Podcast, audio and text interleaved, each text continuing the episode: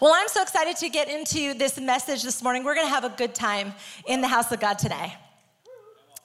Um, it's funny, as I was putting this message together, and I was actually just reminded of a story because we're in the religion rehab series, right?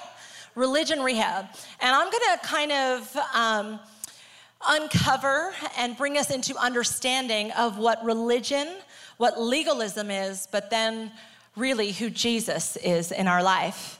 And as I was thinking about this, it's funny when I, um, how many people know pastors um, Katie and Mike Yeager? Katie's preaching over in Kids Church right now. That's why she's not here. But um, when I first met Katie, she came to the church and she was a Christian and she was kind of getting to know the culture of this church and this house. And she felt like God had told her to uh, get to know me and to become friends with me and to learn from me. And so she rocked up one Sunday. I didn't know her at all. And she just said, Hey, uh, I don't know what to say, but I just feel like God told me to um, be your friend. And I was like, Okay. And um, now she happened to be an awesome, amazing human being, and we started to get to know each other. And early on in our friendship, I remember one day we were taking a walk in Del Mar, and it was the ocean, and it's pretty right. And we're taking a walk, and she goes, "Hey, so Pastor Stacy, I just want to let you know that I'm really religious." And she did it with like a big smile, and I'm like what an odd thing to say. Like I'm like, and I, and I and then I realized she thought that was a good thing. And then in my understanding of scripture and in my walk in Christianity, I understood that to not be a good thing. So I looked at her and I said, "Oh, you do know that that's not a good thing." And she looked at me puzzled. It's a good thing we were on an hour walk. We had a lot of time to uncover the truths of Jesus and unravel some theology that got tweaked along the way. And so I'm excited to bring to you a little bit of what I was able to share with her on that long walk. And how many people know that different things will speak to us at different times, like anything can? I want you guys to take a look at this screen. Uh, how many people, how many of us have had a childhood? Yep, all of us. Good. How many people have watched um, Sesame Street? Have kids right now, you watch Sesame Street.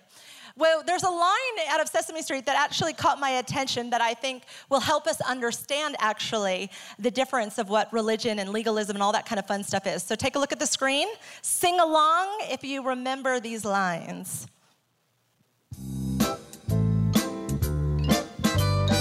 One of these things is not like the others. One of these things doesn't belong. Can you tell which thing is not like the other by the time I finish this song?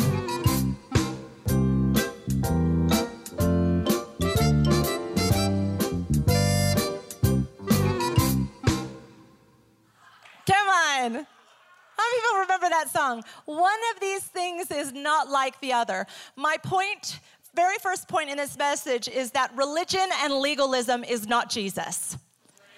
The world has made us think that if they look the same, they sound the same, then it is the same. And we have been duped into thinking what a ploy and a strategy of the devil to have us believe that religion and legalism is actually Jesus. There is actually a really big difference. How many people have heard, um, you know, you, you hear a lot of times out in the world and with people that Christians are judgy. Christians are just a bunch of judgmental hypocrites. Ever, ever been told that or heard that? A lot of people don't come inside the doors of the church because that's what they think. And it, it, it, pains me and it hurts my heart because I'm like, oh my gosh, you didn't have a revelation. That's not Jesus. That's religion and that's legalism. See, I would take it a step further and I would actually say that we should reject religion and reject legalism, but we should never reject Jesus. I want to kind of debunk the theory that Christians are judgy and hypocritical.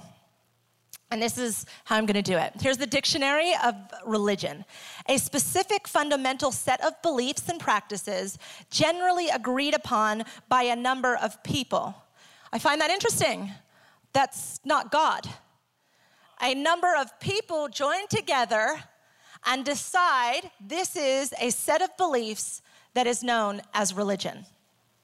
So people create religion, but then I found it go kind of a step further. And if I was honest, that's what I see a little bit more kind of creep in sometimes into the church is legalism. And that is this here's the theology of legalism the doctrine that salvation is gained through good works, the judging of conduct, adhering to precise laws. So if I'm understanding this correctly, you earn salvation. This is what religion and legalism says. You earn salvation through good works, and then you are judged according to your conduct, your behavior, or your misbehavior in accordance with very specific laws. That's religion and legalism. What a ploy, what a horrible smear campaign and poor representation of Jesus and Christianity that is. When people ask me if I'm religious, my answer is no. No, no, I am not religious, but I am a believer of Jesus. Because here's the thing what works are good enough? Who decides what these works, which work is good? Like, is, is it Mother Teresa? Is that my standard of what we think a good work is? Or is it that I let somebody cut me off in traffic and I didn't swear at them? Like, what level of good work? Who decides who these good works? And then the problem with that is, is that when we don't adhere to the standard of people and we misbehave or we do things that are not necessarily godly, maybe we sin, we do things, then all of a sudden those same people will judge us for it. That, my friends, is not Jesus. That is not Christianity. I don't think people are rejecting Jesus so much as they are rejecting religion and legalism. One of these things is not like the other. One of these things do not belong. Come on, it's the same. It's not like the other. Religion and legalism is not like Jesus. Romans 10 9 says this that if you confess with your mouth that the Lord Jesus and believe in your heart that God has raised him from the dead, you will be saved. A Christian is simply this a follower of Jesus. Christian literally means the party of Christ, a follower of Christ. That term was actually brought about in Antioch in the book of Acts 11 26, and that's where the disciples were first called Christians, followers of Christ. Galatians 2:20 says this, I have been crucified with Christ, and I no longer live, but Christ lives in me. The life I now live in the body, I live by faith in the Son of God who loved me and gave himself up for me. So, Jesus, the premise of, of, of, our relationship, our Christianity, is that we believe in Jesus. We don't believe him and accept him in our only in our head or in theory, but actually believe in our hearts that he died and that he rose again. Paul did not say, I live in a Christ like way or I glorify Christ through my behavior. He said, Christ lives in me. Now, if Christ lives in you, if the God of the universe who made heaven and earth and made all of mankind lives in us, do, you not, do you think that some things in our life will change? Of course it will. That's the fruit, that's the evidence that we are Christians. But we can't see, see, the world wants to put it the other way around, where we have to do the good works and have a certain behavior to earn salvation. It's actually the opposite. We believe in Jesus, we get saved, and the byproduct is that we live a life that glorifies God. We live a life beyond our wildest dreams and imaginations because we've got the good God of the universe on the inside of us. Can I hear an amen? Okay, so I don't change my behavior to be saved, I am saved, and so then my behavior typically will change. Point number two God saves, loves, and redeems what the world judges and discards. God saves, loves, and redeems what the world judges and discards. I want to share with you a story that I think perfectly depicts everything that I have just talked about. I think it's one of the greatest stories in the Bible that reveals the motives of religion and then shows the loving, goodness of God, the redemption of Jesus. And I find that through the life of Rahab. Now, here's the thing when I was preparing for this message, I happened to read the first chapter of Matthew and I was going through the genealogy. Now, of all places to find revelation, I did not suspect that it would come from reading a genealogy. But I'm gonna share with you some things that God revealed to me that blew my mind in who God is and who we are in accordance with Him through the story of Rahab. So the genealogy goes like this in Matthew 1 2, it starts out like this. This is the genealogy of Jesus. So this is the line in which Jesus has come through. Uh, the genealogy of Jesus, the Messiah, the son of David, the son of Abraham. Abraham was the father of Isaac, Isaac the father of Jacob, Jacob the father of Judah and his brothers. And then it keeps going. And then I got to the part where it said Rahab. And I'm like, oh yeah, I remember this, this story of Rahab, but there's so much more to the story that was revealed to me through this genealogy. So in order to understand it, I'm going to share with you the story of Rahab. Now, for sake of time, I can't read every scripture, so go back in your own time and read through the book of Joshua. You will find the story of Rahab there, but I'm going to summarize it for us. So, Rahab um, lived in Jericho. How many people remember Joshua? And the promised land. And he um, sent out two spies to go into the promised land, the land of Jericho. This is where the huge, you know, walls were around the city. And he sent in two spies to go check out the land. So the two spies go in and they go in through the house of the prostitute Rahab. I find that funny. I'm like, clearly some men came up with this plot. How are we going to get into this impenetrable city? I know, the house of a prostitute.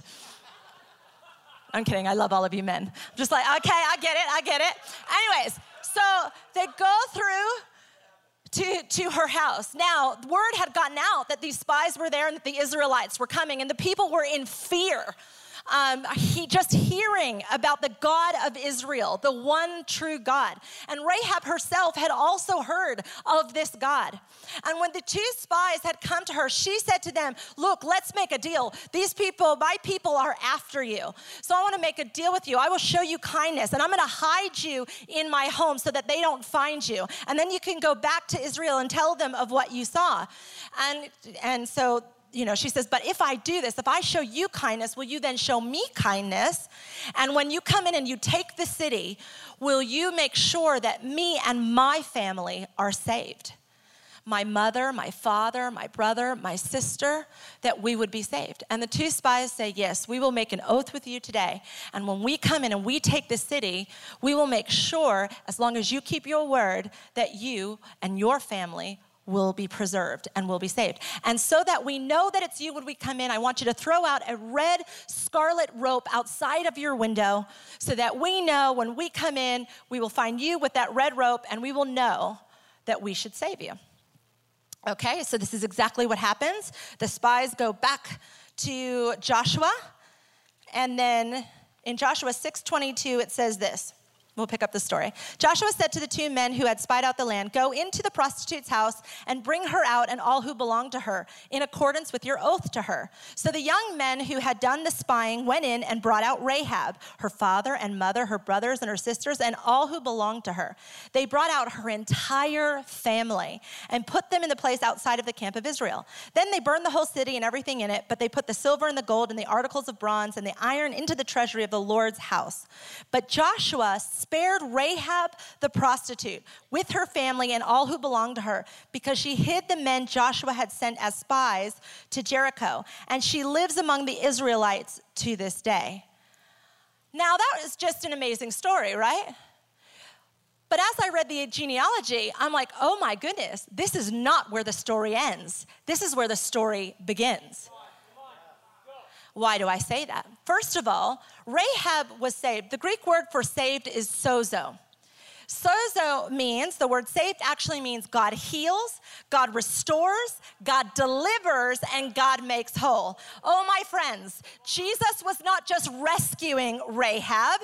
He knew what happened to Rahab. He knew what the what woman, she, he knew what, the, what her religion and the people that her city were in, she, he knew what had happened to her. And he said, You know what? I'm not just going to reconcile your eternity, but I am going to heal those broken parts that, that people have condemned you, that people have taken from you. I'm going to minister to your broken heart. I'm going to heal you. I'm going to restore you. There's going to be redemption in your story. And then I'm going to make you whole and I'm going to deliver you from everything, including the condemnation, the religion, the legalism that you have been bound up in. I am going to save you. Now, here's what's interesting. So she, and the Bible says, by her faith, because she only heard of the God but believed enough. Could you imagine too if she if she was caught, that would have been treason. Game over. She would have been dead. But she believed, there was a faith in her, believed in this one true God. And the Bible says, like I just read, it says, and she lives among the Israelites to this day. Do you know who Rahab, that it says in the genealogy, married? Rahab married Salmon. I know it sounds like salmon. I had to address it because it, it, bothered me too, but just go with me, okay? Salmon. It is an unfortunate name. Okay, she marries Salmon. Do you know who Salmon is? Salmon is the prince of the tribe of Judah. She marries into Christian royalty, my friends. She, she marries into the, one of the leading tribes of Israel. So we think, oh, she got rescued, she got saved. No, no, she didn't only just get rescued, that was only part of her story. She then marries the prince of the house of Judah. So the once prostitute marries the prince. And then the Bible says in the genealogy that Rahab and Solomon had a son. Do you know who that son is? Yes, let me tell you another little story. Anybody ever heard of Ruth and Naomi? Ruth and Naomi. Let me share with you a little bit of, of their story. So, Ruth and Naomi, Ruth's husband passes away. She has two sons who marry foreign women, Orpah and Ruth. Her sons tragically also pass away. So Naomi is in a, in a, is in a really desperate situation. And so she tells the two daughters in law, she says, Look, I am in bad times here. So um, I'm going to give you permission to go back to your parents um, because at least maybe you'll be able to live. I don't know what's going to happen to me. I'm going to go back to the land of my family, to the tribe of Judah. I'm going to go back to Bethlehem.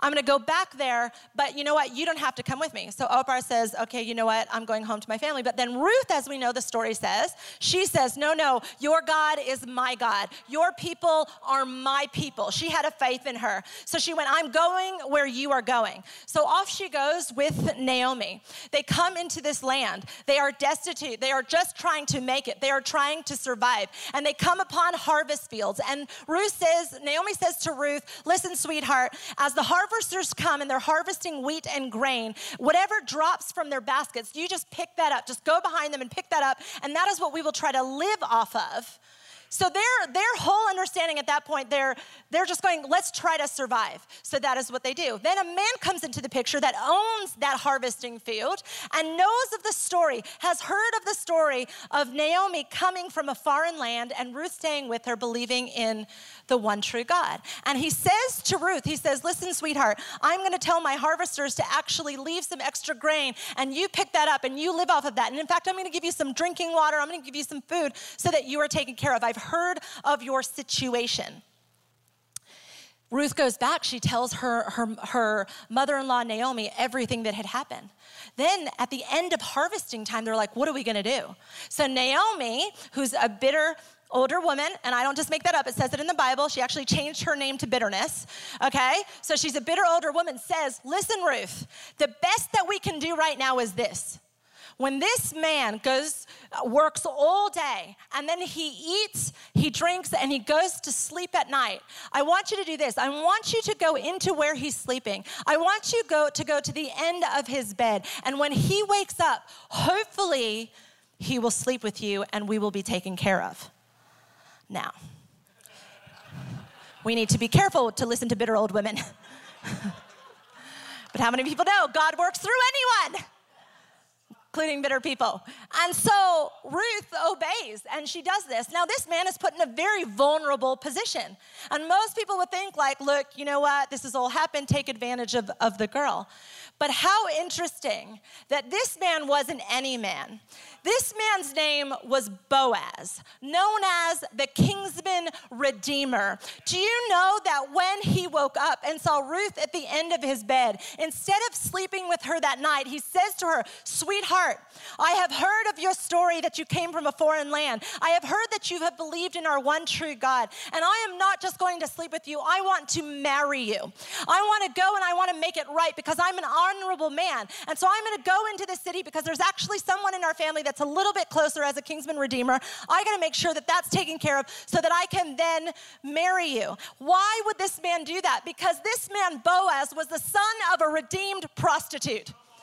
He was the very son that was raised by Rahab, a person who came from a foreign land, who believed in the one true God, and who raised her son in the most honorable of ways. How amazing is the redemption of God!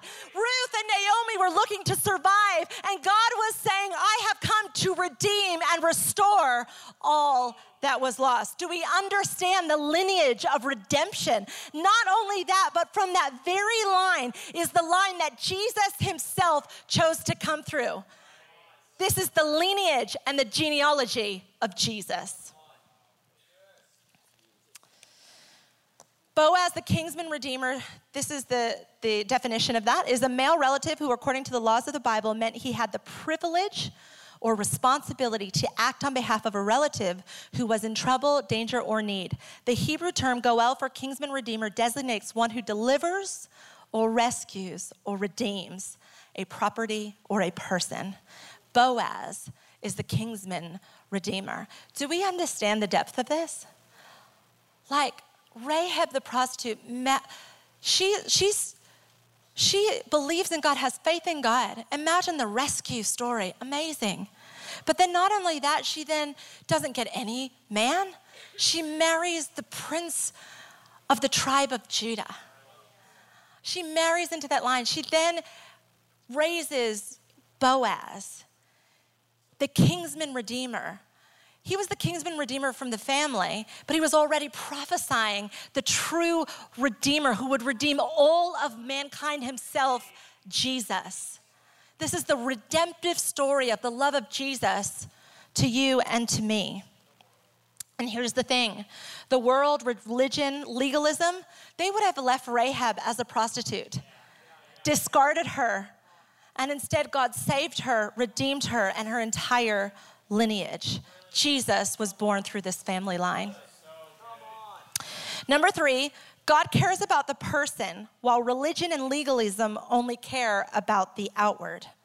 You know, when I was researching this message, there were actually commentaries and different theologians that tried to say that this Rahab wasn't the same Rahab that married Salmon. They also tried to say that she wasn't actually a prostitute, but that she was an innkeeper because she owned a home. I'm like, unless she probably owned the brothel. And see, God is really good with highlighting. In fact, multiple times, over four times in the Bible, Rahab is listed as Rahab the prostitute. I find that very interesting. Why? Because Jesus has no problem calling out the sin because he doesn't define her or her past. He had redemption already in store for her. He knew that she would become a hero and the hallmark of the faith of God.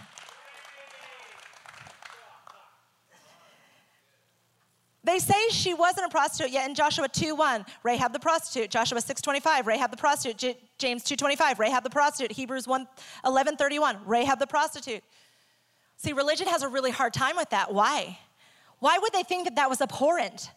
Oh, because a perfect person, one whose conduct should be perfect and every behavior perfect. Well, that's that's the lineage I want to come from. You will you will you you will make dirty my lineage if I have a prostitute in line with Jesus. And yet, Jesus, He exemplifies, He actually knows the testimony and the redemption that is coming, so He has no problem calling it what it is. Here's the thing with religious religion and legalism they can't call sin sin. Why?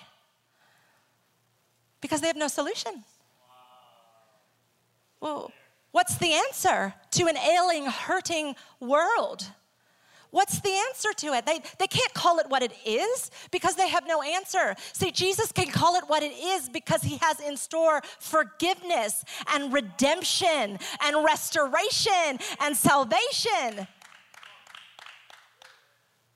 That's why you hear, oh, abortion is now health care. One thing, not like the other. One thing. That's not Jesus. They can't call it what it is. In fact, they tell people to revel in their sin because there's no answer. The world doesn't have the answers. But in Jesus, we find complete and total restoration and redemption. Let me say this Jesus calls Rahab the prostitute because that is what she was, but he had a better plan and a solution for her. And that's why he highlights her sin because she goes down as in Hebrews 11 as one of the women of faith. You don't believe me? Here's Hebrews 11. This is the title in your Bibles when you read it. Title titled The Hall of Faith, not the Hall of Fame. This is Jesus' Hall of Faith. Or Faith Hall of Fame is what it's called in the Bible. Only two women were listed in that, uh, in, in that category of the level of faith that go down as heroes in the faith. Do you know what kind of people are lined up with Rahab as heroes of the faith? Let me just tell you. Abel, first mar- martyr in the Bible. Enoch, the man who walked with God. Noah, faith accounted as righteousness. Abraham, the father of faith over the Jewish nation. Sarah, his wife, under the mother of the Jewish nation, believing for a miracle child. Isaac, who is the miracle child of Abraham and Sarah, is listed for his own faith. Jacob, father of the 12 tribes of Israel, Joseph, the interpreter of dreams, Moses, who receives the 10 commandments and leads all of Israel, Joshua, who leads the conquest of the promised land. Do you know what I love about Jesus?